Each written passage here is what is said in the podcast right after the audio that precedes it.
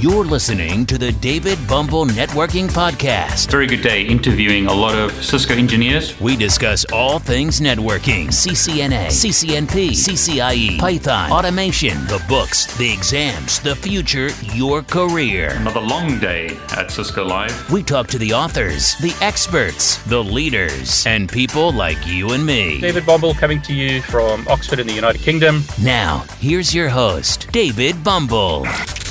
Hey everyone, it's David Bombal coming to you from Cisco Live in Barcelona. Really happy to have Dimitri with me. Dimitri, before we start, I'm going to ask you to introduce yourself, but I've got to say this. You are a brave man. You live code on Twitch. Is that right? So tell us a bit about yourself, who you are, and tell us about this Twitch thing. Thanks for having me, David. Oh, yeah. Yeah, so about the Twitch streaming.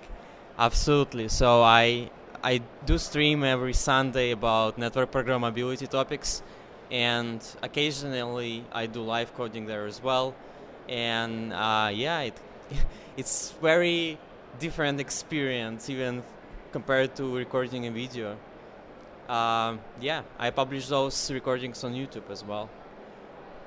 Yeah, I mean, I, am going to say you, you like you're really brave because I mean, the thing when you code is it's so easy to make a lot of mistakes. I find so doing it live must be really difficult. But I mean, tell us a bit more about that, and tell us about your Twitter because you're also very active on Twitter and stuff like that. And then I'd like to ask you about, you know, how did you get to working at Cisco? Because you work at Cisco. Sure. Um, so um, as a daily job, I am a system engineer in Cisco Enterprise Sales. I design and implement software applications and automation systems uh, on daily basis, uh, and I'm very active on social media, especially Twitter. I like to share stuff about technology, network programmability, programming, Cisco Live, obviously. Oh yeah. Uh, so if we would like to talk about my journey and how how I came here, right? Uh, so uh, my major was in university telecommunications. So I always uh, wanted to do something else than programming, even though even though I thought that I could do programming, but I didn't want to become full-time developer. I didn't want to create yet another website. This was my fear, and I was like, okay, I am very good at technology and like math and physics and that kind of stuff. I would like to do something in IT, but not programming. So I selected, you know, networking. So I started in university uh, doing telecommunications. I went to CCNA course, uh, to CCNA Academy there. I got interested in all Cisco stuff. Um, this is how I got involved into all Cisco technologies. But also at the same time, I um, I was doing some side courses, some online courses. This is, was a time when it just became popular, and I realized that I'm actually very good at programming too. But I still had that feel like, okay, I don't want this to become my full-time job. I I'm okay doing that as a hobby. So this is what I was doing. Then it's uh, I think at the last year of studies, I got a part-time job as a software developer actually uh, working on the online games. Oh, that's cool. yeah, uh, and um, at that point, I already had like I think one year of Python, Python experience. I would say more like trial and error, self-taught type of thing. Uh, and this was the time where I could apply those skills to actual to actually do something useful. So then I did that for a year. I but I still was I firm believer that okay I want to I want to do networking stuff not programming so when I finished my university uh, I was always thinking about joining Cisco. Yeah. so I during the uni- university I did my CCNA I passed CCNA um, then I thought okay I would like also to go further. So I started uh, studying for CCNP, and by the time I uh, I finished university, I passed all three exams, so I became CCNP certified. So I was doing like a, a lot of reading, a lot of hands-on, and I've thought like I really want to get into Cisco. Like you know, like if I am in this area of networking, um, this seems to be like the best place to be. the, the best place to work. So I really wanted to get there. So after university, I got uh, got into Krakow uh, in Poland to uh, technical assistance center. So I started working in Cisco as a TAC engineer. So I was in multiple teams uh, in TAC uh, and um, supporting routers, supporting VPN technologies. But then after some time, I realized that it's not exactly what I want to do. Yeah. And I still uh, I still carried all of my programming knowledge with me, so I was doing like some side things, you know, something that simplifies my life in Python. I was like, okay, I see that there is a lot of talks about network automation, network programmability. So I started uh, getting interested into that, and I was thinking like, okay, I see that this is something that is coming to the whole industry of networking, and I thought I would be the perfect perfect person to do something like this because I have solid networking knowledge, and by that time I also passed my IE when I was in TAC, um, and I also have this already like four years of Python hands-on knowledge. So I actually understand how software development works, so I could actually get started uh, since I have this uh, background in two worlds and you know be good at it. Yeah. I always wanted to be very good at something, you know. So i you know, I started doing that first as you know as a hobby while I was in TAC, and then I found a position where I could do it full time. Yes, uh, Dimitri, I wanted to ask you. I mean, you you became a CCIE, so when you were doing networking, like as a CCIE or CCNP, did you classify yourself as a networker or as a programmer? And like today, you've moved into network automation. So what are you, a programmer or a networking person? So if you asked me this question two years ago, uh, while I was still in TAC, I would definitely say I am a network guy. Yeah. Since I moved to this new role, uh, which was around one and a half year ago now, Yeah. I I wouldn't consider myself network engineer anymore, and um, yeah, I would I would So what would you consider yourself? I would consider myself software developer. Again. Yeah. So you became what you didn't want to become. Yes, except of I don't focus on building websites. I guess. Yeah, I think that's the big difference. I'm just going to talk loud, so hopefully it gets to the mic. Um, the difference is you are doing software development, but in a networking context. Absolutely, yes. It's not the only thing I'm doing. So I am, as part of my role, I'm covering that, but I can also build something that is required by our organization. So it may not necessarily be network automation. It could be some kind of integration for our backend systems between, you know, different databases and stuff like that. So for right now, for me, it doesn't really matter. Though I would consider myself that where like I excel would be actually network programmability, uh, because I also spend a lot of time like learning all of these concepts specifically to network automation. You know. Yeah, so um, before, I, I, I don't know if you mentioned it because I, I can't remember if you did. Did you mention your Twitter handle? And once you've done that, could you describe this project that you're working on? Because you had a presentation yesterday, and I just want to tell everyone Dimitri had a presentation yesterday, and it was packed. There was only standing room. There's some really cool photos that you can find on Twitter, and hopefully, I can you can send that to me, and then I'll I'll post that on my Twitter account as well, where he was presenting, and it was just like people standing around. I, I wanted to film that, but I couldn't because there was no space. So yeah, give us your Twitter handle, and then tell us about this project that you actually like a core developer on. I think. Yeah. Uh, yeah, absolutely, David. So my Twitter handle is at dmfigol. Um, this uh, project that David was talking about is called um, Nornir, and it's a Python automation framework. And it's an open source project created by two very famous guys. Uh, one of them is David Barroso, who is creator of Napalm, and ano- another one is Kirk Byers, who is creator of NetMiko. So um, at some point, I realized that I didn't really like existing tools, and I had actually some um, some uh, projects at work where I had to do network automation from like start until the end, and I realized that existing tooling was just not good enough for my purposes. So I started looking around. I stumbled upon this project, and I realized that okay, this is something that I can actually use for my work project.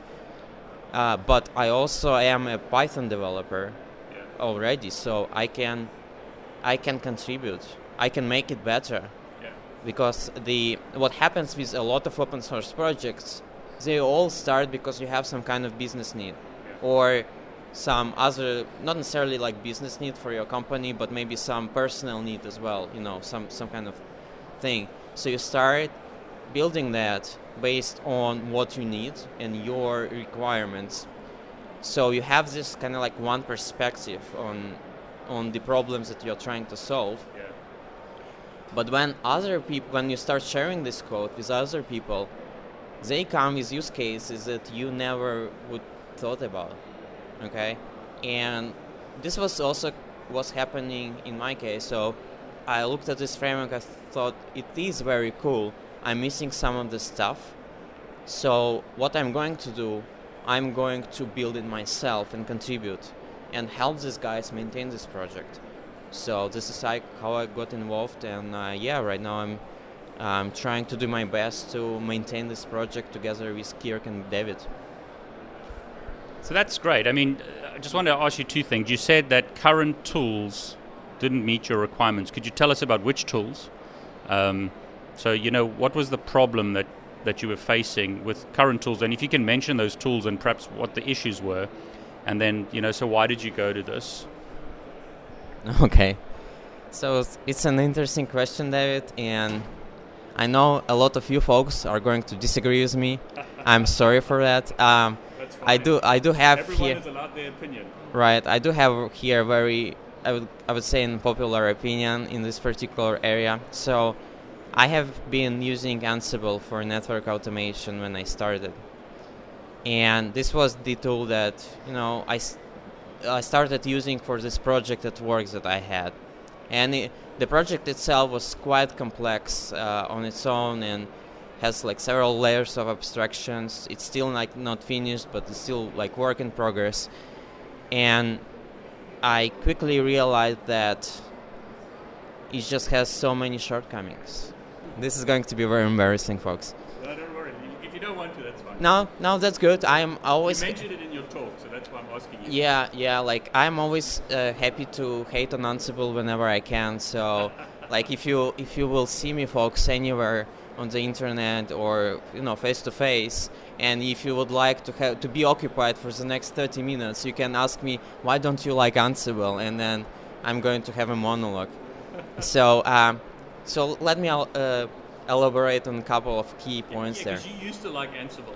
I wouldn't say I used to like it, but this is what everyone was using, and like, okay, I should give it give it a try, you know, yeah. like, um, so here are my problems with Ansible. One, the first and foremost is that all of your tasks are written in what is called in general DSL or domain-specific language. Yeah. In case of Ansible, it's a YAML file. So all of your whatever you have to do must be written in YAML file. What? Why is that a problem? Well, when you're doing very simple stuff like, okay, I want to uh, run this command on a group of devices, that is more or less fine. However, when you wa- want to, tr- to work on some higher level of abstraction, when you want to select devices based on different conditions and stuff, you start you you will have a need to have a for loops and e- mo- uh, multiple if statements in your Ansible playbooks what you are essentially doing, you are converting that into a programming language. So even if you folks think that oh, like programming is so hard, so I'm going to use Ansible and write everything in YAML because it's not programming. You, if you do that, you will actually start doing programming in YAML. So I'm not sure it's a like good time investment. Now, what is the like general problem is like doing programming in YAML, if you will is that you lack all of the tools that you can use in the programming languages. Okay, so you can't uh, properly validate if your tasks are correct. So what happened to me every so often, I had some some mistake somewhere in the role, very nested, and you get a generic error and error, and you having a hard time finding it. You can't. You can. Uh, it's really hard to build a proper unit testing around Ansible, and you don't get ID hints when you actually decoding. You know, so you get all of this help from these tools. Like, you know, you can get notified about syntax error even before you run anything, right? You lose majority of this functionality. There is only s- some stuff exists like Ansible lint. It will check the your Ansible playbook just for consistency uh, of like there are no gener- generic syntax error, but in general, no. So when you have to troubleshoot it, it becomes a real pain. Um, actually, on one of my streams, which was about Ansible, I experienced that firsthand. Like I had some mistake, I couldn't find it for one hour in the stream. Uh, it was very embarrassing. Um, so this is one thing. Now, second thing is, uh, in general, it's very slow. It's obviously much faster than if you do that manually. But if you're talking about software development, if you will, it is super slow. Uh, like you know, if you use, for example, our project for let's say hundreds devices, and you use Ansible, the difference is going to be like five or ten times in execution time. And the more devices you have, the bigger differences it's going to be in the. Can I interrupt you there? Yep. Yeah, so, so I'm really glad that you're highlighting this, and I just want to say for everyone's benefit that I spoke to Eric yesterday, another big um, Cisco engineer here in DevNet, and he has the opposite opinion to Dimitri, and I think that's fine. You know, you must decide for yourself what works. I like to say, is it a tomato or is it a tomato? You know, decide for yourself what's the better tool. Everyone has their opinion, and that's great, and it's nice to have all these options. But coming back to what you said, you said that Ansible was slow. When I've taught courses using NetMiko, guys always complain it's slow. It's so slow because we do Telnet and it's quick. NetMiko is so slow. So tell me, does the project that you're working on make it foster somehow? How is it different to say NetMiko? Because Kirk, who, d- who wrote NetMiko, helped develop this. Um, and I can't remember David, who did um, Napalm. He also worked on this. So why why did they take those two projects and create this new project? Sorry, it's a bunch of questions, but Yep. So here's the thing: the Nornir itself is the framework for actual connections to the devices. It's still using these libraries like NetMiko and Napalm. so it's using those on. Yes, and you you will actually see them when you're trying to build something. You will have to refer to these underlying libraries, saying that okay, I would like to run the send command from NetMiko library, uh, but using the Nornir framework. So what Nornir really does for you, it's two things. One is what I think actually Ansible invented, and they did a good job at it, which is inventory. So how do you arrange the data about like connection details and then actual variables for uh, for all of your network devices and how you group them together so that you have proper inheritance chain. So let's say if you can't find it in the host host vars, you would go to the group and try to look for it there. Yeah. So this inheritance chain, I think it's it was a good idea. That's why we decided to borrow the idea and re-implement it in the, our framework so that you have an easy way to access the data for device or per group or something and it's all accessed from like the host itself if you will. So this is one thing. So it's abstraction for your inventory so that it's easier to work with this and you have this recursive lookup through all of the uh, uh, inventory chain if you will another thing that it does is concurrent task execution so it's using python threads to uh, do everything concurrently. So i it abstracts for you doing multiple multiple threads on your own with NetMiko. So what this leads to, well, Python threads are actually quite efficient. There are some newer techniques, but we are not going to go into that level of details here. Um, they are much efficient than the technology that Ansible uses, and it's kind of like their architectural decision and the when you do that, let's say if you do something on thousands of devices, the like the latency that you get if you run it via Nornir on thousands of devices using NetMiko as an underlying library would be around like running it sequentially for two devices using NetMiko. Okay, so let's say. Say, say that again. Sorry. Uh, okay, so let's say. A thousand devices is the same as two devices.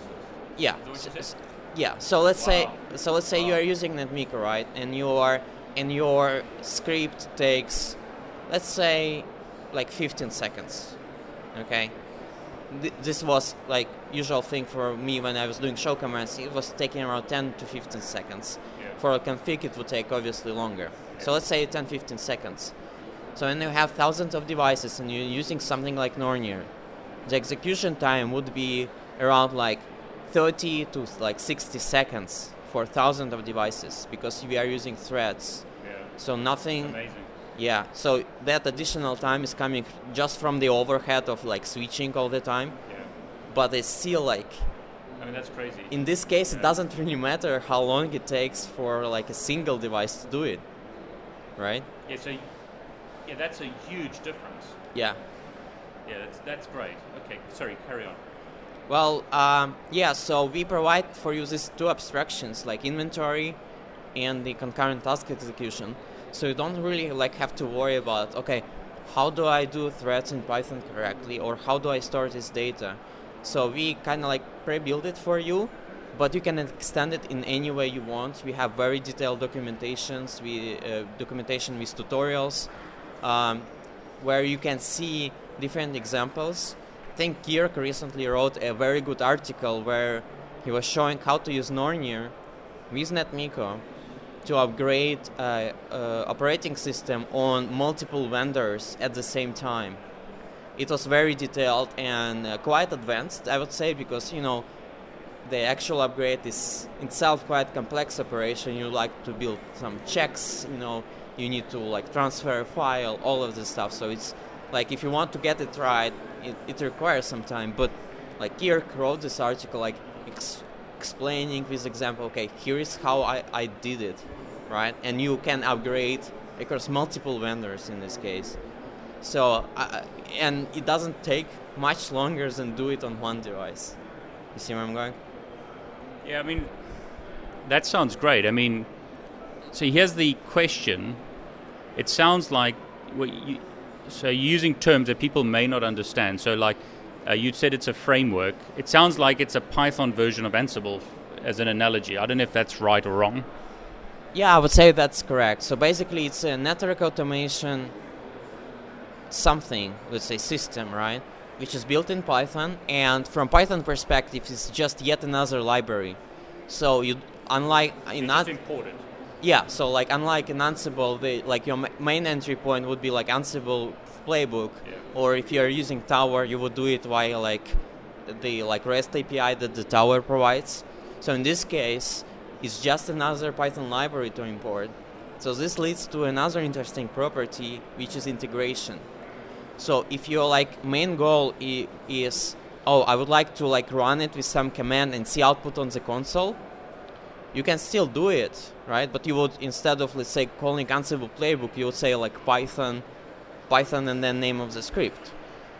But the way we build it, because it's yet another library, it opened the door for other integrations. Let's say uh, you would like to build a web front end for user user provisioning or uh, some new organization or department provisioning or some new site. Okay, so you have like, let's say a website where the backend would be some Python framework, let's say Flask or Django or whatever, and you have a form where you can add add it, you have like username and you have submit button, you know, Yeah. and then what you would like to have that as a result, you'd like that translate to a change across your whole infrastructure, provision a port, maybe change some firewall po- uh, policies, maybe change something on ISE side, on AAA server, whatever you want, right? So you can easily build that. You don't have to like use Ansible Tower and REST API. You don't have to use their library, which was not really really well thought because it was done like afterwards. You know, like their main entry point was always Ansible Playbook. you can use all of that because it's just another import statement. Yeah, that sounds really cool. So, I mean, if someone's new to network automation, would you recommend that they study NetMiko Napalm first, or is, is this easy enough and simple enough to just go straight away and study? So, um, yeah, there are a couple of things. Um, I think the like if you would like to write what you would want to write in Ansible, like simple stuff, like collect some commands or apply this, uh, build the configuration from Jinja template, provision it, you know. That stuff is equally easy in Nornir based on our example. Though the benefit here from Ansible side is that it has a very strong community and there are so many people using it compared to our framework yet. So it means that it's much more easier to find these all different blog articles well, hopefully for the right Ansible version. no, no, no. Uh, right. Uh, yeah. So um, they still like the community for Ansible is so much bigger, right? So like finding those examples and finding help is still like easier because there are so many people who could help you. Oh, yeah. But like technically, even if you don't know Python, I would say the ex- uh, what you would do in Ansible and what would you do via Nornir would be similar amount of effort to learn. Uh, however, as I said, because of the strong community support, if you feel like if it, it's still a Python, so you need to have some basic understanding of Python, of some at least some fundamentals, you know. Yeah. So if you, you feel like Python is a little bit too much for you, that's okay if you start with Ansible because it's popular to a lot of people using it. But if you already have or planning to to uh, do Python, right? And even more so if you already tried the libraries like NetMiko or Napalm, I would strongly encourage you to check out this framework. It would be almost natural for you to go from like from your basic Python skills to building some stuff with this framework. And it's also very interesting that you could also use that as a as a way to improve your Python skills. So what what I found happens right now is that there are not so many resources on like Python for network engineers. I know you have a course, I know Kirk has a course, but in general, it's not so many, No. right? Compared to generic like Python books and Uh, stuff, no, right? yeah. Right. So, and usually, one way or another, you would need to read those books. There are some very, very good books that, if you need to read, if you want to become a good Python developer. So, what you can do is that start using some kind of Python tutorials or Python books which are generic to to learn about Python, but then instantly apply this knowledge to that framework and like okay, I learned these variables, I learned about dictionaries and lists and the variables and how to open the files. Now I actually can I have idea in mind uh, how, I want to collect some commands periodically to a file or something. You can use that knowledge, couple it with tutorials from Nornir, and this would be a way for you also to, to improve in Python. You I know, agree, yeah. I think you, what I found on you know the course that I created. Um, the reason why I think it resonates with a lot of people is because it's Python for networking people, and there's no better way to learn Python than like take a framework like yours, and, and I shouldn't say yours, but you know, I mean, you're core developer. I, I am Core I am developer. helping. No, that's fine. So take Nornia, if I'm pronouncing it right, and um, and learn Python by trying to configure a device. Like use GNS3, use VIRL, use something, and that's I think the best way to to learn. So I want to talk about something else, but before we get there, is there anything else you wanted to say about Nornia? Um, not necessarily. I think I, I think if people are interested, I would just encourage to check check check it out. We have really great documentation and tutorials, and uh, we also have the community on Network to Code Slack, which is the community for a lot of network automation people. There are channels for every single project that you you know in networking world, network automation world. So I would encourage you to do that. and uh, So can they, if they need some help, can they contact you on Twitter, or what's the best way to get help? so there are two best ways. Go to Slack and ask a question there because there, every core developer is there. Network to code, yeah. Network to code Slack. Yes, you can add it yourself if you you know find the link in Google, and then go to the channel, ask there. I, alternatively, you can just go directly to GitHub and open an issue. Even even if the thing is not a bug, you can still like ask a question, and, and you know we we will help you out. So Dimitri, that's great. Something I get asked, what seems like all the time, is about certifications. Like you were a programmer, then you became a network guy, and then it looks like you've kind of gone back into programming, but I would say more like network automation engineer. Um, but you're doing a lot of coding. So the question is, you know, if I'm a new person, do I go and get my CCNA, CCNP, CCIE? What do I? Should I just go and code? I've asked this question of like everyone that I've interviewed, and it'd be good to get your opinion about, you know, what should someone who's new do based on your experience?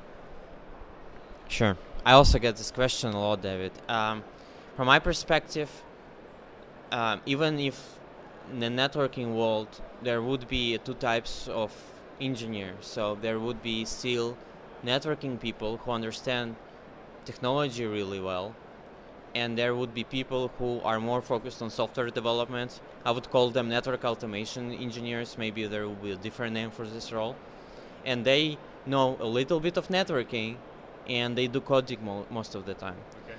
And it really depends on what you want. I don't think network engineers are going away, uh, so don't be afraid. We, we are we are good here. Uh, there still should be someone who knows how to design network and uh, and how to troubleshoot networking technologies. And software developers do not know that Yeah.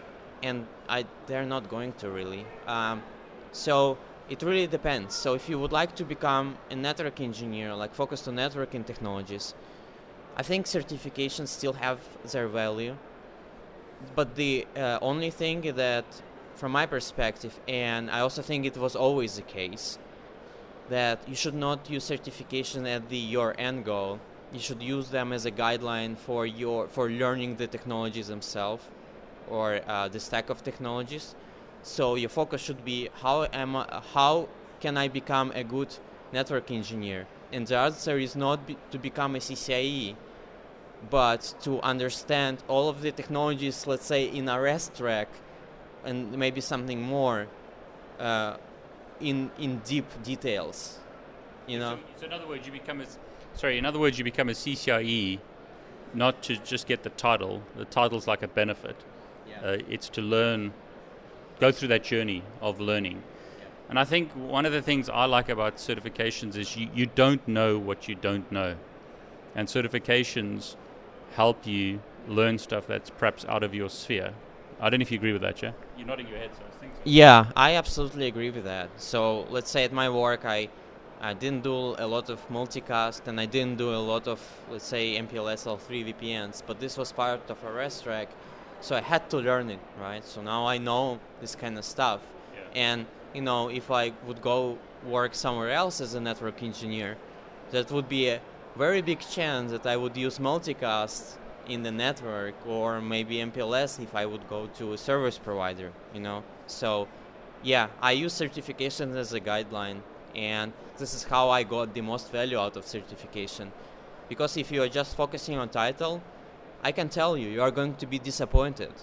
Because even though the certification is still requirement, is part of like some the job job uh, openings. If you go to an interview and the only thing you know is like how to answer some questions from the exam, no one is going to hire you. Like, Yeah. No, I was going to say yes. So, Dimitri, that's great. So, would you, if you were starting today, would you go and do CCNA? And then the second question is, if you had a CCNA, would you go and do CCNP? And then the third question is, let's say you've already got your CCNP, would you still go and do CCIE? With all these changes that are happening with DevNet and like all the developer stuff, what would you recommend? See, I still, I it's a tough one. Oh, uh, yeah, uh, that's why I'm asking. yeah. I mean, it still depends on what you feel you would like more. understanding and working with networking technologies or understanding and knowing how to write software. And this is where it should start. You could try both of them and see, you know, which one you like more. I know some people who are who will not imagine their life without doing software development and they would never ever learn BGP or that kind of stuff. And on the other side, I see a lot of network engineers who like really like it and also would never like do full stack software development. So if you feel like uh, you're you like more network engineering, I would still suggest you to go through certifications uh, and at least learn the material of the certification that it's covering. The decision if you go to exam or not is really up to you. Um, for me, it was beneficial, uh, but I also know that some people are, you know, don't see value in doing that. It really depends on personality, I guess, and what is your goal. So I would personally, if I felt that starting today that I want to become a network engineer, probably I would still go through the whole thing. Up to IE. Up to IE, mainly because, you know, I, I want to be good at what I do and being CCIE doesn't necessarily mean that you are very good, no. but being good and being CCIE, you know, it's kind of like you know you're trying to achieve everything you can in this area. You yeah. see where I'm going? Yeah. So uh, it's kind of like achievement thing, if you will. So for me, it was very valuable. So I could say to myself, yeah, like I am good enough to become CCIE. Yeah. Uh, it doesn't. It, personal thing yeah, it doesn't mean that I am stopping at okay. I learned say no. I I'm not touching networking technologies anymore. It just means that I'm good enough to pass CCIE, right? And this is considered to be the top certification in the networking industry, right? That's great. So, thanks very much for that input. Now I'm going to ask you something that we spoke about earlier, okay. which is I get asked as well this question: machine learning, AI, we're not going to have a job soon. What do you think? Okay. So here's the thing. Um, as part of my side studies, well, I was I was always trying to do, even when I was working, to do some like online courses, and uh, machine learning was one of the things that I wanted to understand much more because everyone was talking about it. So I started I started going through multiple courses, reading books, doing hands-on. And my perspective on this is the following. I think machine learning is definitely going to change how things are done in the whole IT world. But they will not kill everything else. Um, so, for example, uh, let's talk a little bit about machine learning, like what it is really. What is it? Yeah, yeah because there is a lot of hype Yeah. a lot of people mention it, they don't understand what it means.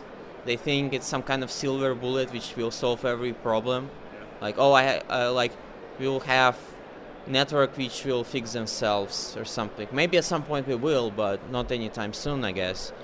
Um, so the um, the whole idea behind machine learning is it's a way for a computer to understand patterns in the data and then make future predictions based on some input data. Uh, the example uh, I gave you before was if you, uh, if let's say the uh, salary uh, of a network engineer uh, depends on something like years of experience and maybe some other factors, right? So using machine learning and a lot of input data, where let's say you surveyed a lot of network engineers how many years of experience you have, what is your compensation. Maybe ask them, uh, like, where do you live, what is the company you're working for, like, how many employees company has, is it part of Fortune 100, all of these different things, right? So what machine can do for you with machine learning, it can understand if there is any correlation between your input data and your desired outcome. In this case, would be salary, and it can build a model for you so that you can start um, making predictions. Let's say you input, okay, here's my number years of experience. I want to work in this region. in Fortune 100 company, uh, and you know something like that, and the machine can make a, uh, quite quite accurate prediction on what your compensation would be. If your input data really is makes sense if it really impacts the salary you know what i mean? Like the weather today doesn't really impact your salary so that input doesn't make sense. All, all depends on the input data it sounds like. exactly and a lot of machine learning is actually data science. So it's a lot of data manipulation. You have to understand what your data really is how to make it better what you should exclude to make it to make it run much faster how do you uh, tweak the algorithm itself to make better predictions so I don't think machine learning is going to change anything significantly to like our jobs, but it's going to change the way uh, the way we are doing uh, the way we can improve our technology. Okay, so um, for example, there is a product that I think Cisco released last year. I don't remember exactly which was encrypted traffic analytics, and the idea there was that we would try to identify malware in the encrypted d- data. Yeah. And the way how uh, we do it is apparently after a lot of research, we found out that the patterns between the user traffic, normal traffic, if you will, and the malware is so much different, even in encrypted state.